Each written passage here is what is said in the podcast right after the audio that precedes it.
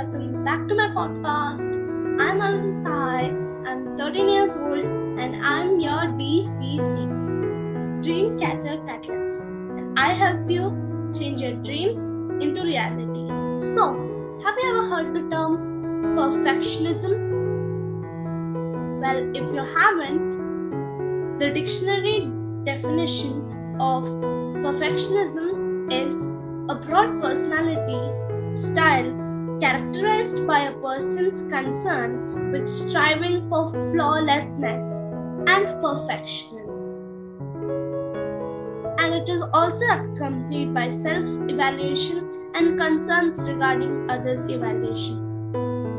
Well, in simple words, perfectionism is always trying to be perfect. Now tell me, are you a perfectionist? If your answer is yes, my answer to you is yes, I'm also a perfectionist. What can we do? We always try to be the best, don't we? But it's not important to be a perfectionist at all. Even though you want things to turn out perfect, they might not. And things sometimes go wrong. But what can you do? You tried your best, didn't you? And also, being perfect doesn't mean being perfect just like somebody else. I mean, I love singing, but I can't be as perfect as Selena Gomez, Taylor Swift, Camila Cabello, or any singer in this world. But still, that doesn't stop me from being unique in my own area, in my own way. I always try to do things perfectly when it comes to things like my time scheduling, my designs, my speeches, or anything else.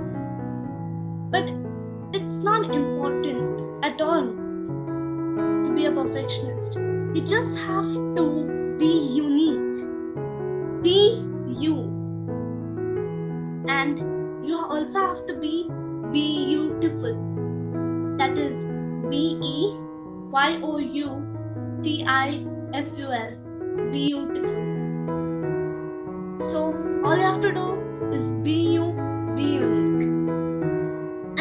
Have to strive or try to be perfect. You just have to be beautiful. And one more thing.